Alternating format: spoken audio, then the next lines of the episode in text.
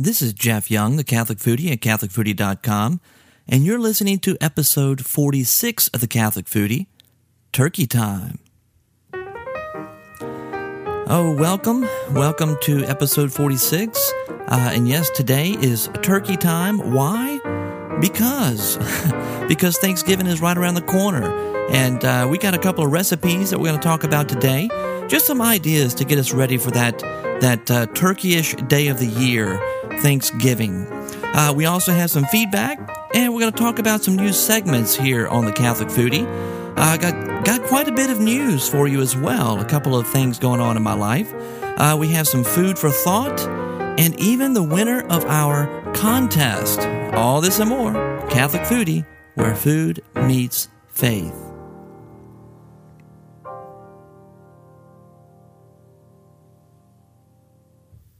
Hi, Jeff. This is Laura in Wisconsin, and you asked for some Thanksgiving ideas.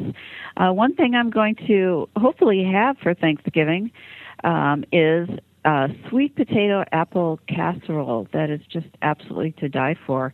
Now, I'm not a fan of the regular sweet potato casserole, the one that has the mushroom or the marshmallows on top of it.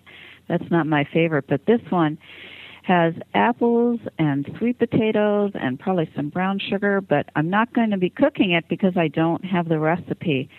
My sister-in-law makes it, and she is pretty tight with her recipe. She doesn't give them out. So if anybody has that recipe, I'd be really happy if somebody could post it. That's all. Love your podcast. God bless. Bye. Oh, thank you so much. And, you know, that sounds delicious. Absolutely delicious. Sweet potato and apple casserole. Matter of fact, you know, your sister, goodness gracious, huh? She's being stingy with that recipe. If I had a good recipe, I'd love to share it with everybody else. So maybe she's holding out because she's going to work on her own cookbook or something. What do you think? But anyway, your voicemail led me to do a little search online. And I did come across a couple of recipes for sweet potato and apple casserole. And I will share one of those recipes today later on the show. And while we are talking about feedback, I'd also like to share an email I received from Kate Daniluk. She was on the show just a few episodes back with Making Music Praying Twice. That's her website. And this is what she had to say. She says, Jeff, my 10-year-old has a club that she started called Children of Care, in which kids raise money to support orphans of AIDS, war, and poverty served by the Filipini sisters around the world.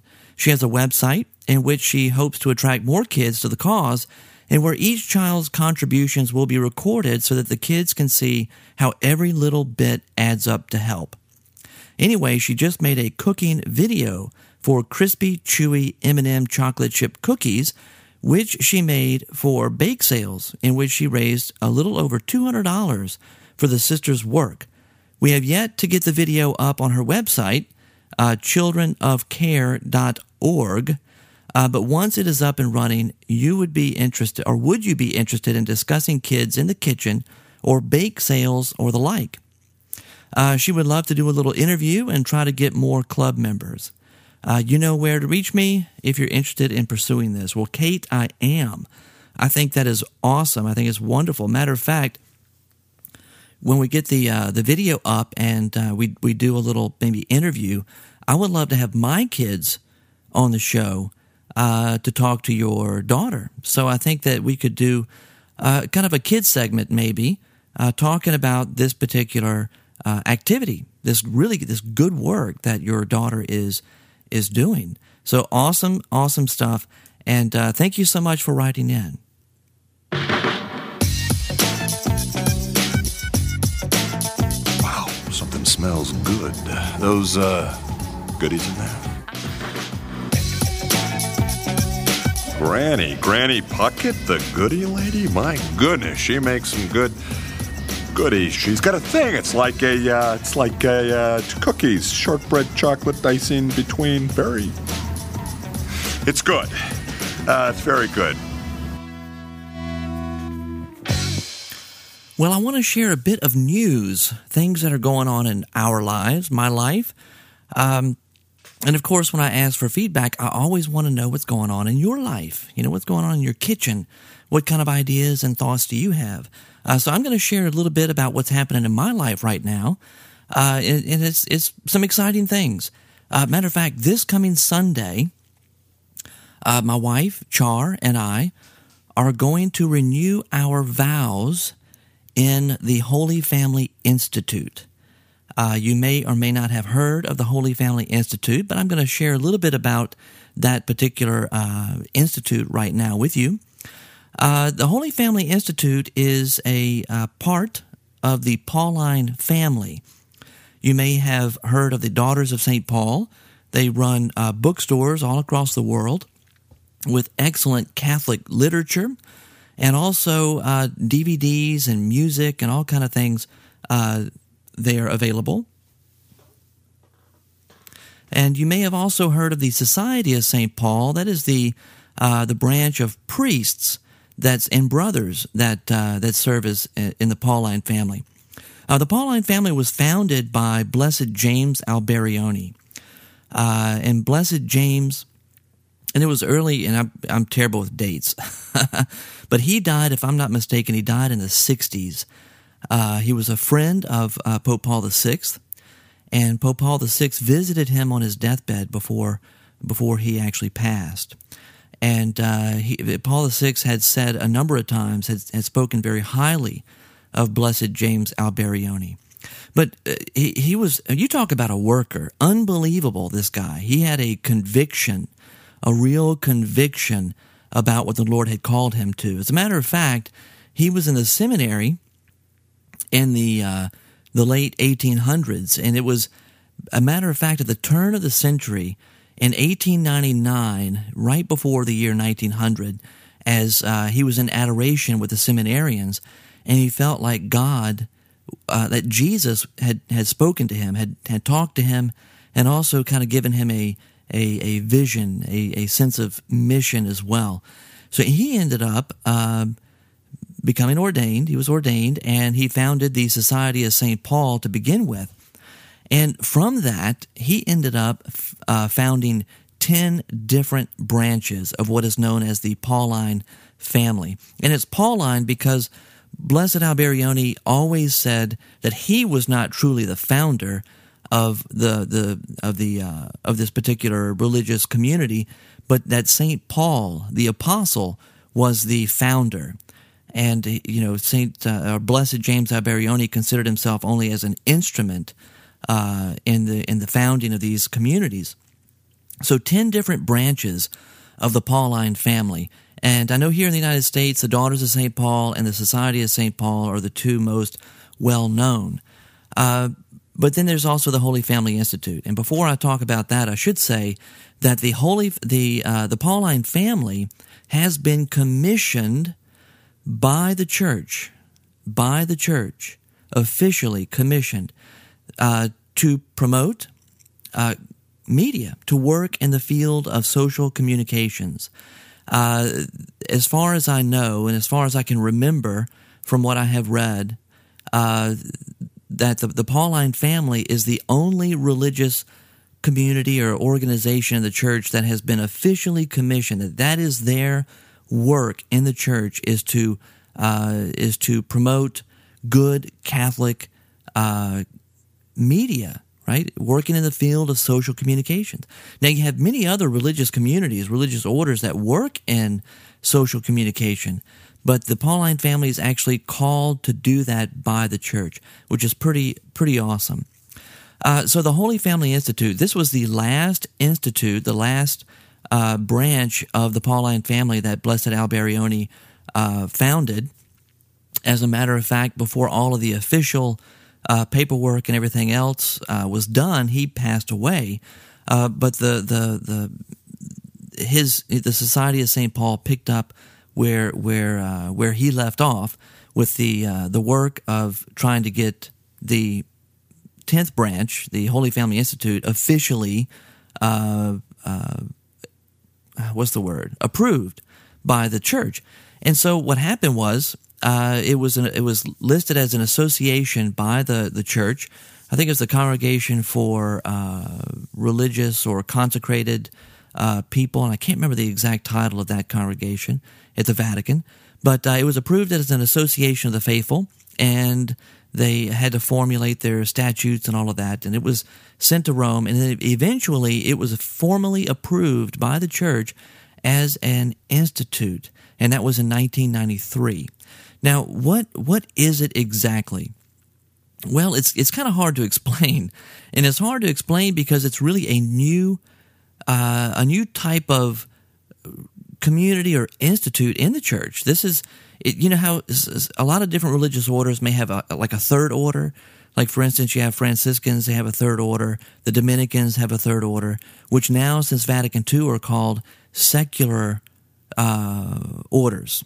Like, for instance, the Franciscans are the secular Franciscans, secular Dominicans. They're not referred to as third orders anymore, but as secular. And why?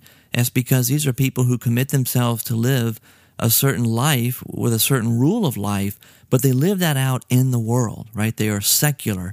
They're not considered religious as priests, religious priests and brothers and monks and nuns are referred to as religious. So these are people who are secular. Well, the Holy Family Institute was set up as a secular institute, but what makes it unique is that you actually make the vows of poverty, chastity, and obedience just like the religious do.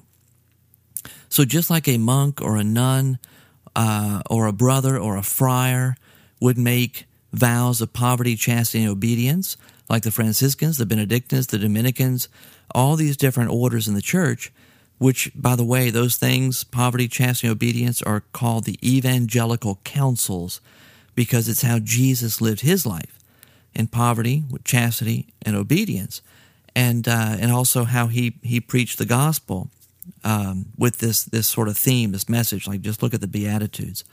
And anyway, the thing is that Holy Family Institute members end up making vows of poverty, chastity, and obedience and a special promise of fidelity to the Pope, but it's done within the context of their state and life. So you become, the best way I can explain it, which is a terrible way to explain it because it's not accurate, it's really more of an analogy, is that they become like vowed religious, except they live their daily lives and their families and with their jobs and in the secular world, but they're consecrated to God just like a religious person is. It's a further step after baptism of dedicating your life, consecrating your life to God.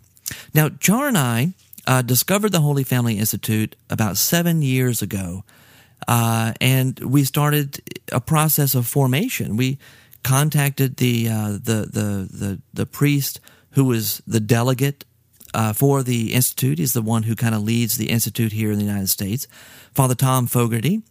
And we contacted him and started communicating back and forth via correspondence, letters. And over time, and he would send us materials every month, things that we could read, a tape or CD that we could listen to about the spirituality of the Pauline family. And after, goodness gracious, I don't remember how long it was, a year or so, maybe even longer, 2 years, we love the spirituality of the Pauline family. And I mean, for me especially, I'm a geek, right? I'm a techno geek. And so the fact that it was dedicated to social communication, it was dedicated to working in the field of media, really, that touched me. That was something special for me. So we prayed the prayers of the Pauline family. We learned about the spirituality. And after a couple of years, we ended up entering the novitiate. And according to the statute and what the church requires, we had to enter a novitiate, which is an intense time of formation. And Char and I did this together, but you don't have to do it together. You can have just a husband or a wife or even a widow or widower who can do this on their own with their spouse's approval, if for a husband or a wife, for instance. But we went through this together, and it was an intense 2 years of formation. For the Holy Family Institute, the The period of novitiate is 2 years. So we went through that, and then we made what's called first profession, where you make vows. It's church-regulated vows, so it's a liturgical celebration. We actually, at our parish, our parish priest was the one who received our vows in the name of the church and in the name of the delegate director, Father Tom, of the Institute. And we live those vows for a year. You make them for a period of 1 year. And then after that, you also you renew those vows. And I think you renew them for a period of 3 years. So eventually, you have renewed every year for 3 or 4 years, and then you make perpetual vows. Just like religious do, except you're doing this in your family and with the job that you have and just in your regular daily life. So all this is really doing is it is elevating your daily life, just the life that you live, to the state of a consecrated individual. There's no real burden placed on the member. As long as you're living a good Catholic life, a good Catholic marriage, you're trying your best to live that kind of a life, then really you're fulfilling most of the requirements of living this consecrated life. The only thing that would be different is really adopting the spirituality of the Holy Family Institute. So anyway, that's sort of in a nutshell, which was a really big nutshell because I know I'm rambling, kind of what the Holy Family Institute is about. It's about media. It's about praying for the media. It's about offering sacrifices, offering yourself for the media, because as you know, there's lots of negative or bad media out there that promote negative and bad human activities. And so you offer yourself and offer your prayers to purify, to redeem the media, and also for those who are engaged in the production of good media, you offer your prayers and sacrifices for them as well, so that they can produce really high-quality media and do so in a way that will touch the hearts of the people who watch or listen to that media. So can you see for me why it's such a big deal, this particular spirituality? Because, you know, here I am, a podcaster, a blogger, a techno geek, and now, through the grace of God, an affiliate of the SQPN, the StarQuest production network. And so media is very important to me. And here I am, consecrating my life to God for the redemption of media. So a really cool thing, and it's also something that is, you know, for the Holy Family Institute, it's all about supporting, uplifting, edifying family life, marriage and family life, and trying to bring a real tangible spirituality into the family, to help raise the kids in the practice of the faith, to assist the spouses in living out their the sacramental grace of marriage. So lots of really good stuff here in the Holy Family Institute. By the way, if anybody is interested in learning more about the Holy Family Institute, I will have some links on the website. But also feel free to email me at CatholicFoodie@gmail.com or give me a call at 985-635-4974. So we are very excited about this Saturday. We're going to renew our vows for the second time, and it's going to happen in the context of Mass Saturday morning. So right after the homily, we will approach the altar, and the priest, our associate pastor here, will receive, in the name of the church, our vows. So please keep us in prayer this week as we prepare to renew those vows this coming Saturday. I'd like the chef salad, please, with the oil and vinegar on the side and the apple pie a la mode. Chef and apple a la mode. But I'd like the pie heated, and I don't want the ice cream on top. I want it on the side, and I'd like strawberry instead of vanilla if you have it. If not, then no ice cream, just whipped cream, but only if it's real. If it's out of a can, then nothing. Not even the pie? No, just the pie, but then not heated. Uh-huh. I'll have what she's having. Just a couple of short things here, more news, just real quick before we move on to food for thought. This past week, I was a guest on In Between Sundays, which you can find over at InBetweenSundays.com or also at SQPN.com. Nick and Pat Padley, that is their podcast, and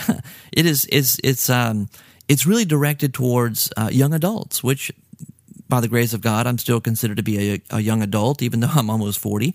And anyway, they had me on the show because their topic was spiritual hunger. And I wanted to tell you, I had so much fun. I had so much fun. These two guys, they're brothers, and they are so funny. They're just so funny. And they have, it's like a party every time they record an episode, which they usually do on Wednesdays, by the way, sometime around 7 o'clock p.m. Central Time, 7:30 Central Time. And they just have so much fun. I watch them on Ustream when I'm free, when I can do that. And it's just like a party. Anyway, so I was a guest on the show, and we just had a ball. We had a ball. I mean, Nick even had a photon pack, a proton pack. I'm forgetting now. It's a proton pack from Ghostbusters on the show, and it lit up and everything. That was his roommate's Halloween costume. You talk about cool. I kept saying, man, I want one of those. That is really, really neat. But we had a great discussion about spiritual hunger and things that we can do to fill the hunger that we have for God and for God. You know, what can we do to fill that hunger? So we had a great discussion about that. I also played the what do they call it? The where you do the movie quiz. Oh, chick flick or horror film.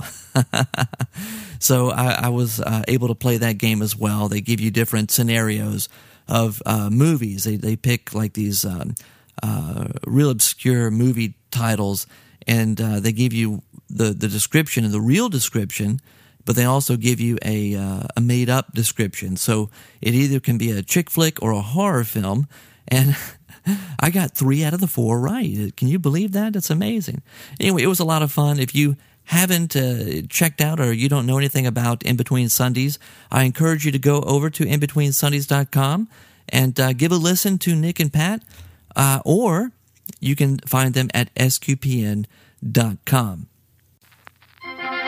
In the early days of the internet, there was a pioneering priest by the name of Father Roderick. His goal, to create a network of audio and video programs to fulfill the church's idea of the new evangelization, and SQPN was born. Through his humble beginnings, the network featured such shows as Catholic Insider, Rosary Army, and SaintCast. Today, SQPN continues as it invites new podcasts around the world. Hey, this is Nick, and I'm Pat, and we're from InBetweenSundays.com, a new podcast for young adults, and on SQPN.com. And if you guys have ever wondered what SQPN stands for, it's pretty easy. Superbly quick-witted, Pat and Nick. So go ahead and check us out at www.InBetweenSundays.com or on SQPN.com.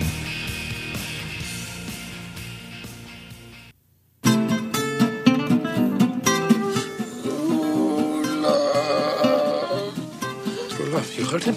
You could not ask for a more noble cause than that. Sonny, true love is the greatest thing in the world. Except for nice MLT, mutton, lettuce, and tomato sandwich when the mutton is nice and lean and the tomatoes are ripe. They're so perky. I love that.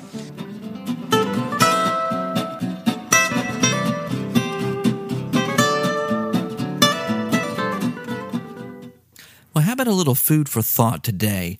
Thanksgiving is coming up for us here in the United States, and it's a good time for me every year. Why? Because I'm a teacher and I get the entire week off. That's right. I get all week off, and that is such a welcome blessing. So I'm looking forward to it. We also, it's the time you gather with family and friends. And for me, another thing that is just awesome about this is I get to cook. And I get to cook lots and lots, and it's very exciting. So this year, I'm looking forward once again to cooking some of my favorite Thanksgiving dishes.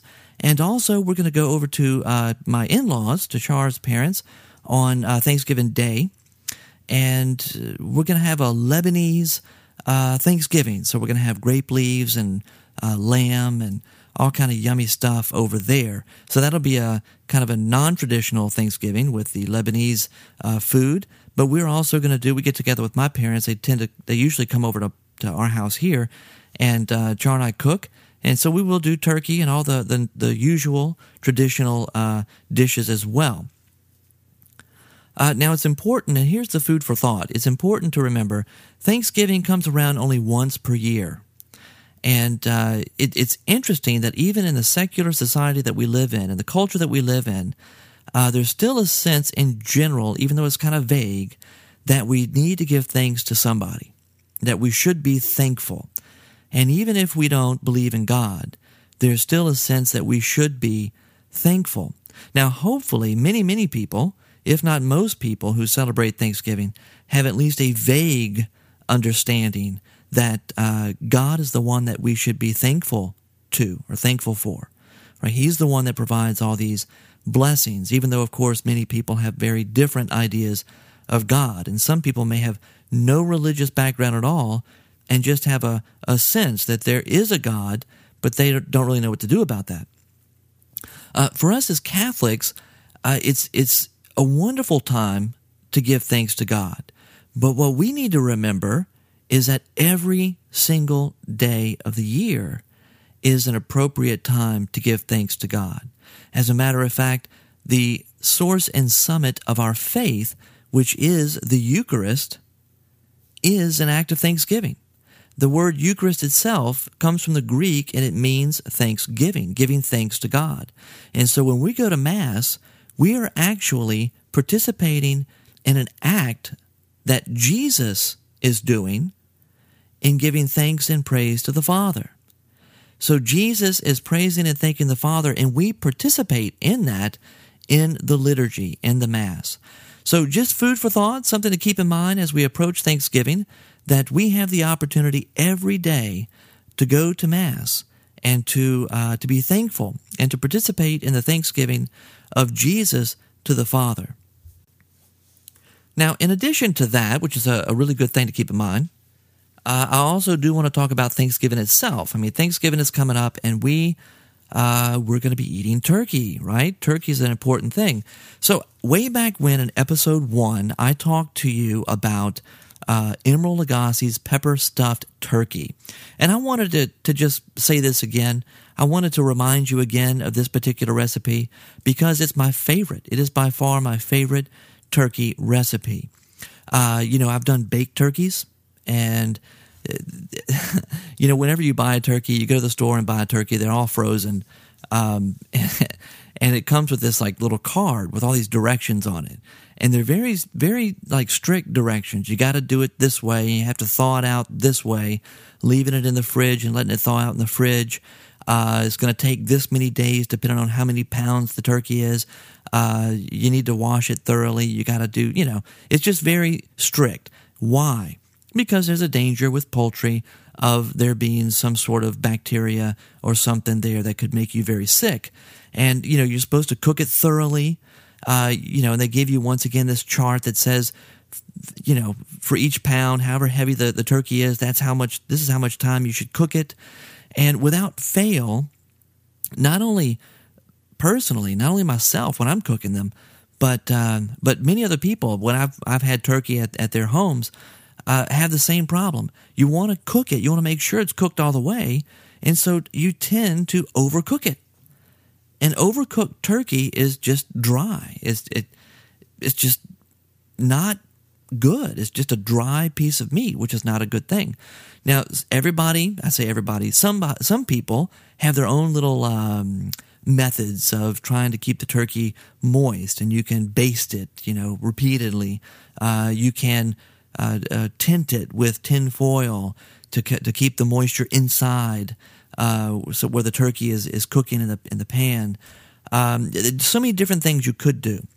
Now, I don't know how many years ago it was, 2, 3, 4 years ago, I don't remember, I came across this recipe for Emeril's pepper-stuffed turkey. And I tell you what, I made it, the first time I made it, we were absolutely amazed. Absolutely amazed. This was the most tender and the most juicy turkey we had ever had anywhere. It was phenomenal. And the amazing thing is all this juice that comes that when you take that thing out of the oven after the end of the cook time, not only is it just tender and and juicy, but you have like a gravy type or a juice gravy au jus basically in the pan that it's almost to the top. It was just so much au jus. It's just I couldn't believe it, especially because when I put that turkey into the pan was dry. Right? The pan was dry. So what happens? How does this transformation take place that makes such a good turkey? Well, it's pepper stuffed. And what does that mean? What are some of the things that you do? First of all, you make sure that you do follow the directions as far as thawing out the turkey, washing it before you prep it. And one of the things that I do is I think it's important to do is after washing it, you got to pat it dry with something. And Char tends to be kind of picky about what you use to handle poultry, and I don't blame her. But this is one of those times I make an exception. What I do is I take a dish towel. We have a stack of old dish towels that we don't use for dishes anymore. They're used for cleaning, really. What I'll do is I'll take that, I pat the bird dry very, very well. Then I take another one and I put it down on the counter. And this is very important because if you've ever fooled around with a turkey or chicken or anything directly on a counter, the stuff slides. It slides all over the place. But if you lay out a towel and put the turkey on the towel, it keeps it from sliding all over when you're working with it. So that's what I do.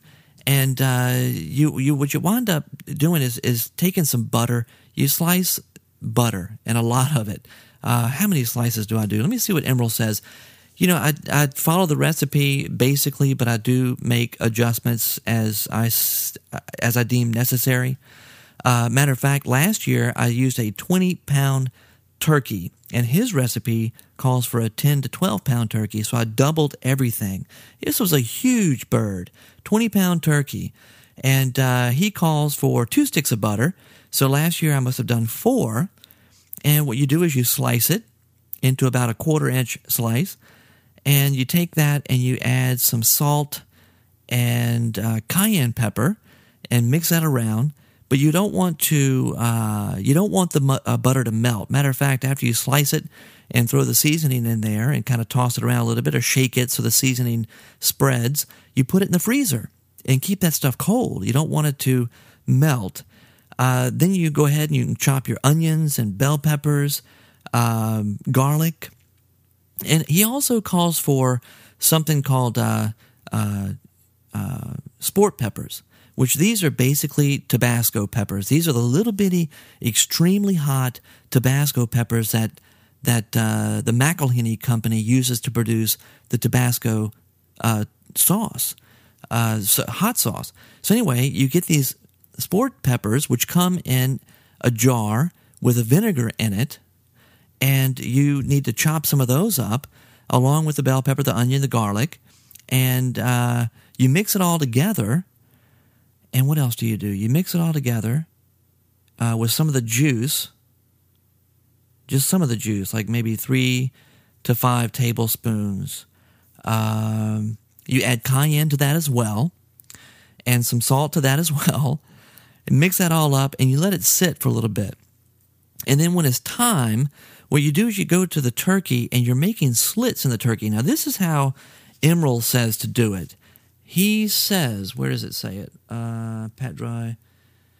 You need to lift the skin flap, okay? Lift the skin flap, because at this point in time, you're working with the turkey where the cavity is facing you, okay? The breast side up, so that the turkey is facing up, the head is away from you, the bottom cavity is facing you, and you lift the skin flap of that turkey, and you start to make little slits on either side of the breast. And he says to make 2 or 3 slits on either side of the breastbone.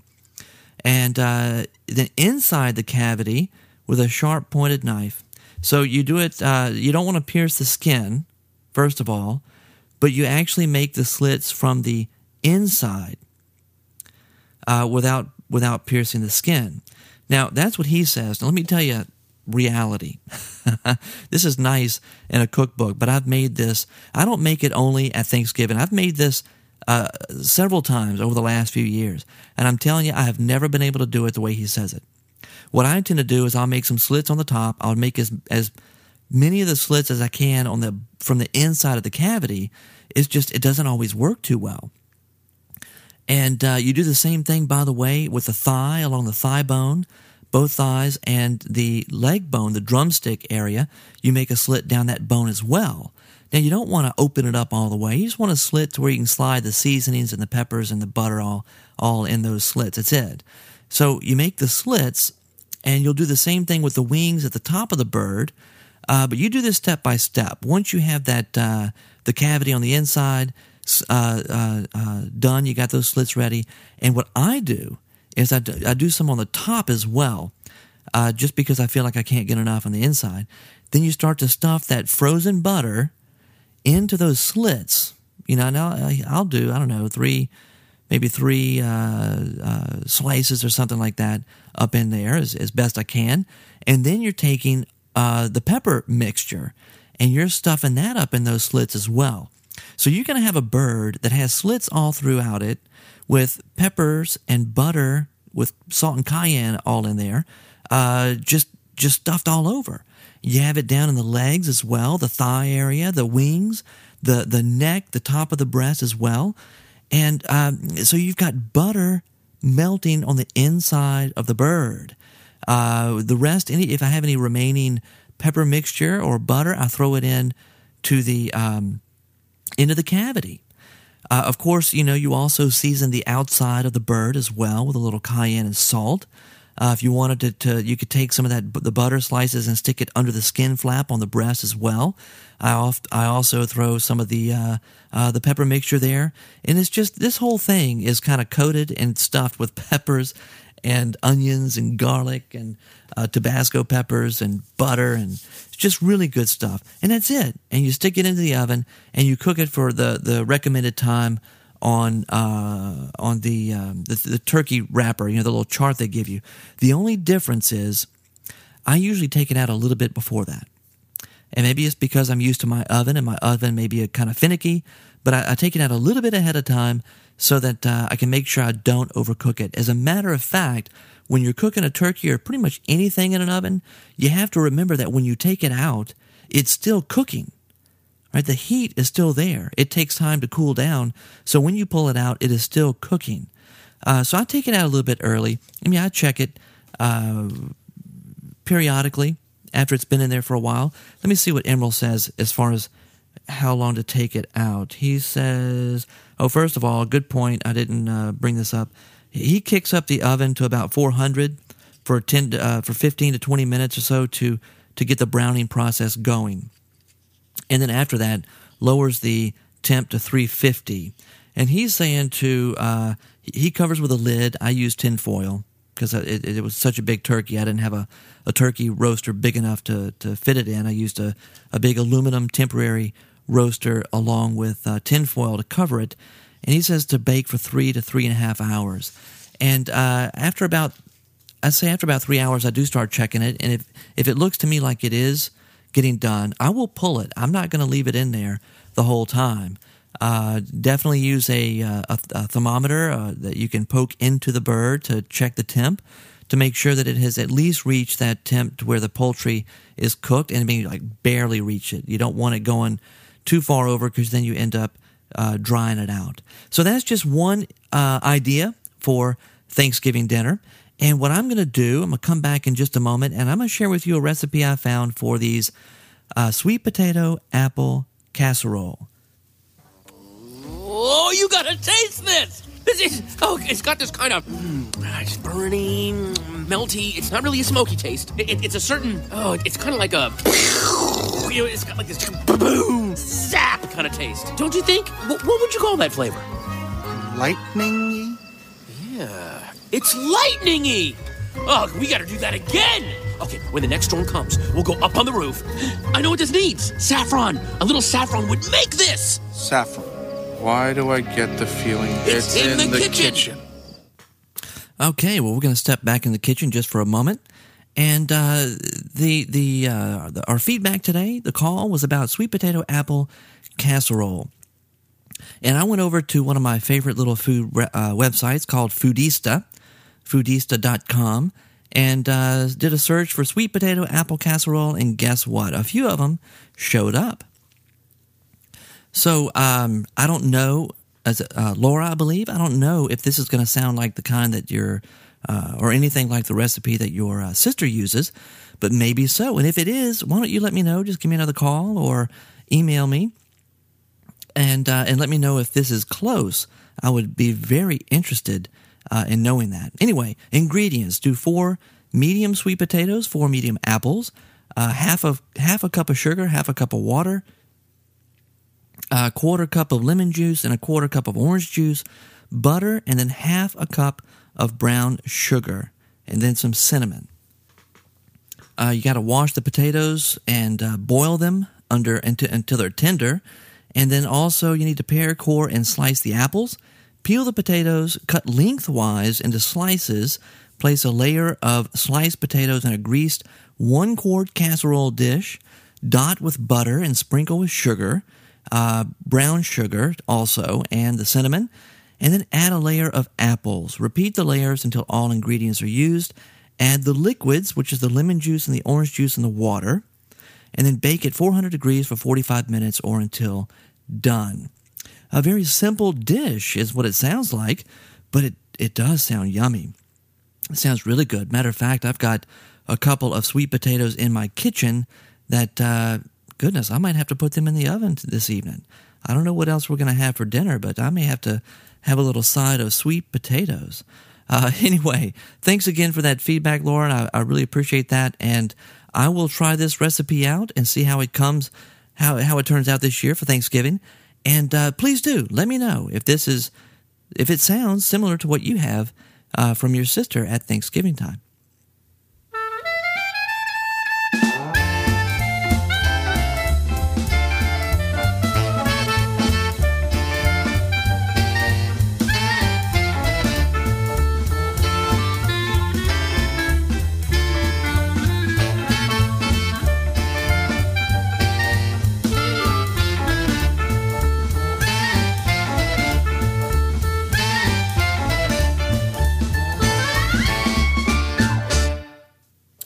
Well, I have a recommendation for you. Actually, I've been thinking about this and trying to set down some very specific segments for the show, and one of them would be a blank of the week, right? Recommendation of the week, like the book of the week or the chef of the week or the app of the week, whatever it may be. Because I find things. I mean, every week I find something that I really like, and I would love to share with you. And so this week, I have no idea what I'm going to call this segment, by the way, but for this week, I want to share with you the book of the week.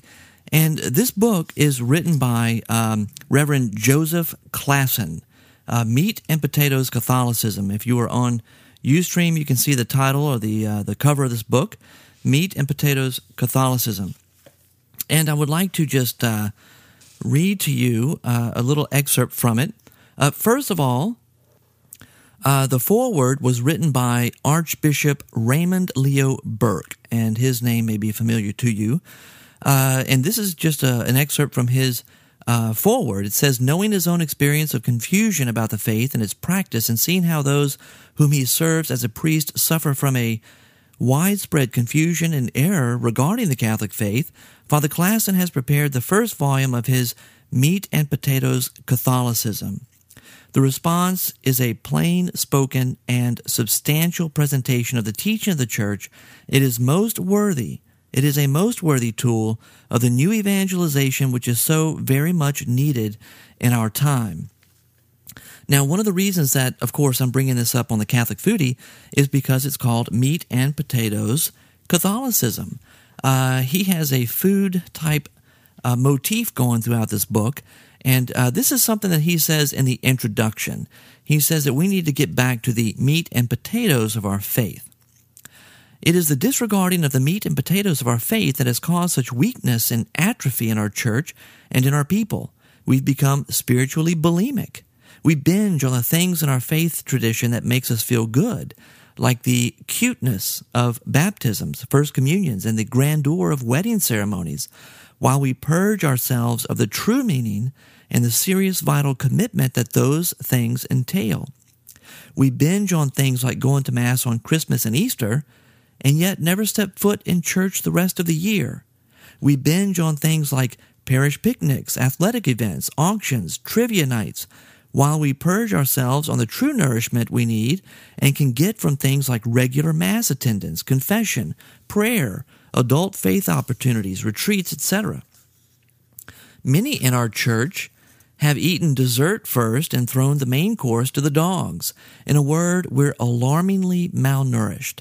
As Catholics, we need to go back to the dinner table, pull ourselves up, and dig into a hearty helping of spiritual meat and potatoes. We need to nourish ourselves and feed voraciously on the basic fundamentals of our faith and redefine the way we live our lives. It's never too late to restore our spiritual health, to take back what we may have lost, or rightfully claim what we may never have received in the first place. But nobody is going to force feed us. We're big boys and girls now, and we need to take care of ourselves and start eating right.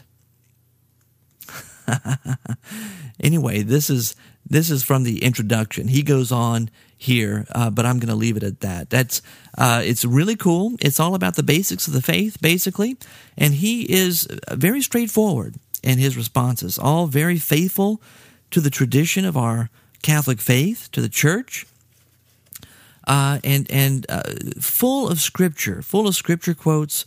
Some of the titles, the chapter titles, let me pull those up because they're quite catchy how he does this, right? The introduction is called The Malnourished Catholic. Then you have chapter 1 is I Quit, Show Me a Sign, Come to the Water. Let me just turn the page here. How do you like this one? He's talking about the sacrament of reconciliation, and he calls it the spiritual garbage man. Fire and Fruit is the rite of confirmation. Wedding Bells Toll, The Call, talking about vocation, right? Religious vocations, sacramental, the sacrament of holy orders. And then, of course, you can also throw in there secular institutes like the Holy Family Institute, The Call. Even though it's not an ordination, it is a religious, though secular, type vocation.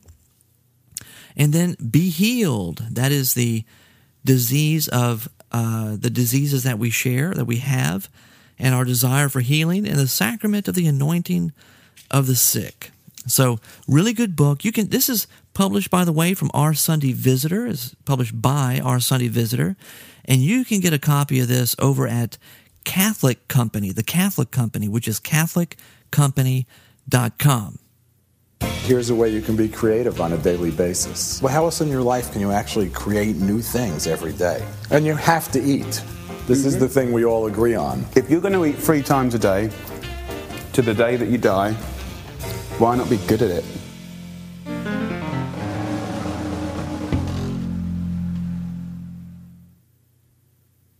Well, we have come to the end of the show. If you remember at the very beginning, I said that I was going to announce the contest winner today. But can you believe it? I actually don't have everything set up here. And I think what I might do, and I hate to have to do this, what I might do is actually come on Ustream in a day or two, maybe tomorrow, and draw a name then.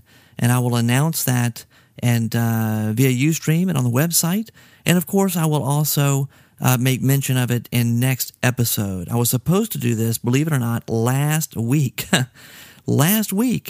I completely forgot about it last week. And here we are this week, and I'm just not ready. I'm not ready. I've got to I had a lot of feedback the last couple of episodes, and I it's been a busy week, and I never got around to putting the names in the hat. So I want to do this right. I want to do it in a fair way. So the only way I can do that at this point is to hold off and maybe do it on Ustream tomorrow at some point. By the way, the reason I'm doing this episode early, tomorrow we have a family gathering at the usual time that I Ustream this and record the podcast. And then tomorrow night I am actually teaching a class for PSR, catechism class, basically. So I just wouldn't have time tomorrow to do that. However, tomorrow night after that class, I probably could come on Ustream for just a few minutes and draw that name. So Look for that if you hear this before tomorrow night, and if not, wait till next episode. You will find out the winner of a Catholic Foodie t-shirt or apron. Now, as we close, I want to remind you that we love feedback over here at the Catholic Foodie. I love feedback, and it's very easy to give feedback. You can call me at 985-635-4974, and you can tell me just anything that you're thinking about as far as food, faith, family, fun. Just let me know. Do you have suggestions, comments? You want to tell us what's going on in your kitchen? For instance, what are you doing for Thanksgiving? We're going to touch on Thanksgiving again next episode, next week, as we get into that Thanksgiving Thanksgiving holidays, and maybe a few more recipes as well. So let me know what's going on in your kitchen. You can also leave feedback via email at catholicfoodie@gmail.com. I want to encourage you to head over to sqpn.com. There are lots and lots of podcasts, lots of great Catholic content over at sqpn.com. And, of course, don't forget to go check out In Between Sundays at inbetweensundays.com or sqpn.com, and listen to that last episode, the one that I was on called Spiritual Hunger. We just had so much fun.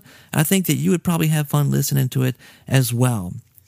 And I think that's all I have to say for today. You have a wonderful weekend, and I will talk to you soon.